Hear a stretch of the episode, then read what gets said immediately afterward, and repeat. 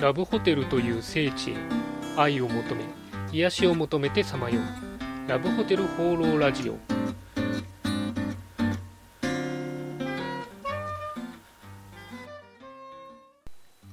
はいということで今週も始まりましたラブホテル放浪ラジオ第63回。パーソナリティのラブホテルファンブログ管理人です。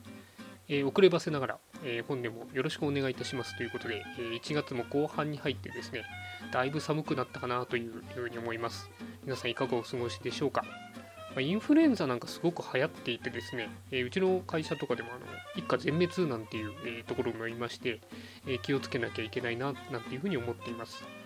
私もあの11月ぐらいからインフルエンザの予防接種を何度も受けようと思ったんですけどなぜかこう行くタイミングになると風邪ひいちゃうとかですね、え休養が入るということで、え気づいたら1月も後半になってしまいましたんで、えそろそろ行かなければなというふうに思っています。え来週こそは、え必ず行きます、えそんなわけで今週もよろしくお願いします。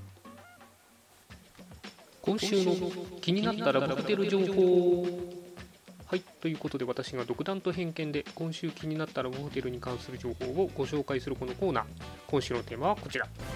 ラブホ関係者の方と飲んできたです。まあ、の以前から SNS でですね、ラブホテルの関係者の方とやり取りをさせていただくことが、まあ、ありがたいことに何度かあったんですけれども、え、ついにですね、実際に一緒に飲む機会を作っていただきました。あのお招きいただいた方、本当にありがとうございます。心から感謝しております。で、まあ、あのいろいろ大変面白いお話を伺ってですね、えちょっと飲みすぎるぐらい楽しい時間を過ごしてきたんですけども、まあ、なかなかあのオフレコの話が多くて、えー、ちょっとこういう場ではお話できないなというのがあったので、ちょっと残念は残念なんですけど、まあ、それでも面白い話がいくつかあったので、まあ、3つぐらいですかね、お話ししたいというふうに思います。まず1つ目なんですけども、え、名古屋のラブホテル利用に関して、男女の割り勘が非常に多いというお話を伺いました。ちなみに皆さんはホテル代どうされてるでしょうか？私が知ってる限りは男性が払って当たり前だというふうに思い込んでたんですけど、ちょっと気になったんでネットで調べてみたんですが、まあ、割り勘という方もですね、まあ、名古屋に限らずだと思うんですが、一定数はいらっしゃるようです。まあ、なんでかっていうと、えー、まカップルなんでお互い対等に割り勘にしたいっていうのが、理由としては多いみたいですね。ま言われれば納得かなと。ただ、えー、ま男性としてはちょっといいところを見せたいかなっていうので払っちゃうのかなと思ったり、はい、しました。じゃあなんで名古屋でその特に男性、すいません、特に割り勘が多いのかっていうところなんですけども、確かにデート代を割と男性が払わないっていう記事がネットにありまして、まあ、理由としてはその倹約化、えー、経済関連がましっかりされてるということで、まあ、言われると名古屋っぽいなというふうに思ったりしました。はい。え、続きまして、えー、生産方法の話なんですけども、最近あのフロント生産機というのがラブホテルで増えてます。あのビジネスホテルには大体ついてるやつなんですけど、皆さん利用されたことありますかね？あの、チェックインとかチェックアウトを自動でできるっていう、ま、支払い機も備えたものなんですけども、でラブホテルというとですね、あのフロント生産ですね、えー、フロントのおばちゃん、まあ、あるいはおじさんに払うっていうパターンか、ま、部屋に自動生産機がついてるパターンが多いと思うんですけども、このあの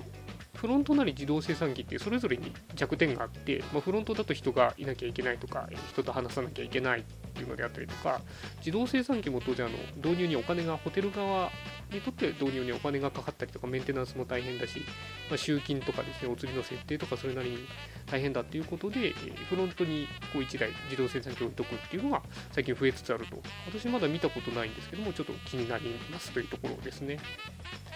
でちなみにあのフロント生産の場合は前払い式と後払い式があるということで多分知らないとびっくりしちゃうと思うんでどっちなのかっていうのをですねもし置いてあったら気をつけたらいいんじゃないかなというふうに思いますそして最後なんですけれども、えー、郊外ではまだモーテル型が強いということを教えていただきました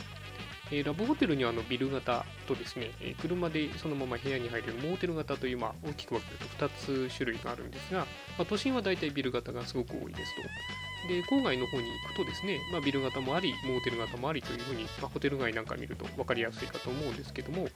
えー、まあ、ビル型っていうのは割とやっぱり見た目も綺麗でして、えー、中も最新の設備が入っていることが多いですと。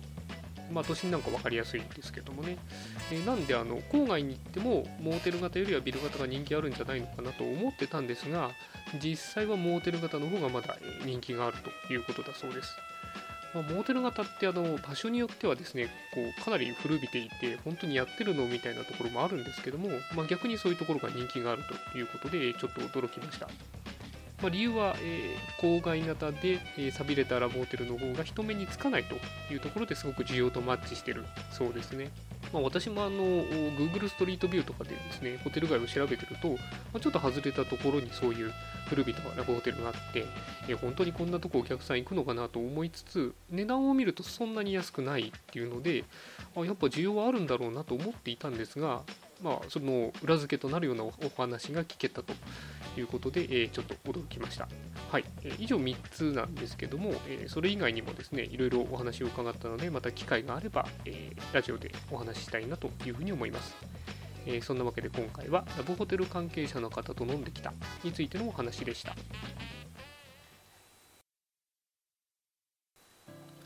はい、というわけで、ラブホテル放浪ラジオ第63回、いかがでしたでしょうか？まあ、先ほどお話しした通り飲み会で、え、飲みすぎてしまいましてですね、え、翌日はバッチリ二日酔いでした。ちょっと前回二日酔いになった時の記憶がないんで、本当に数年ぶりぐらいじゃないかなというふうに思います。えー、初めて行った場所で飲んだんですけどもよく自分も帰ってこれたなというレベルで酔ってましてなんか途中でコンビニでなんかカゴかなんかにぶつかって倒して外人の店員さんにすごい謝ったんですけどこう優しい笑顔で許してくれたということだけが記憶に残っております、え、皆さんも飲み過ぎには気をつけてください。はい、そんなわけでこの番組では、えー、ラブホテルに関する疑問質問番組への感想何でもお待ちしています。お気軽にコメントまたメールフォームから投稿していただければというふうに思います。まあ、次回も来月ぐらいをめどにですね、え、放送したいなというふうに考えております、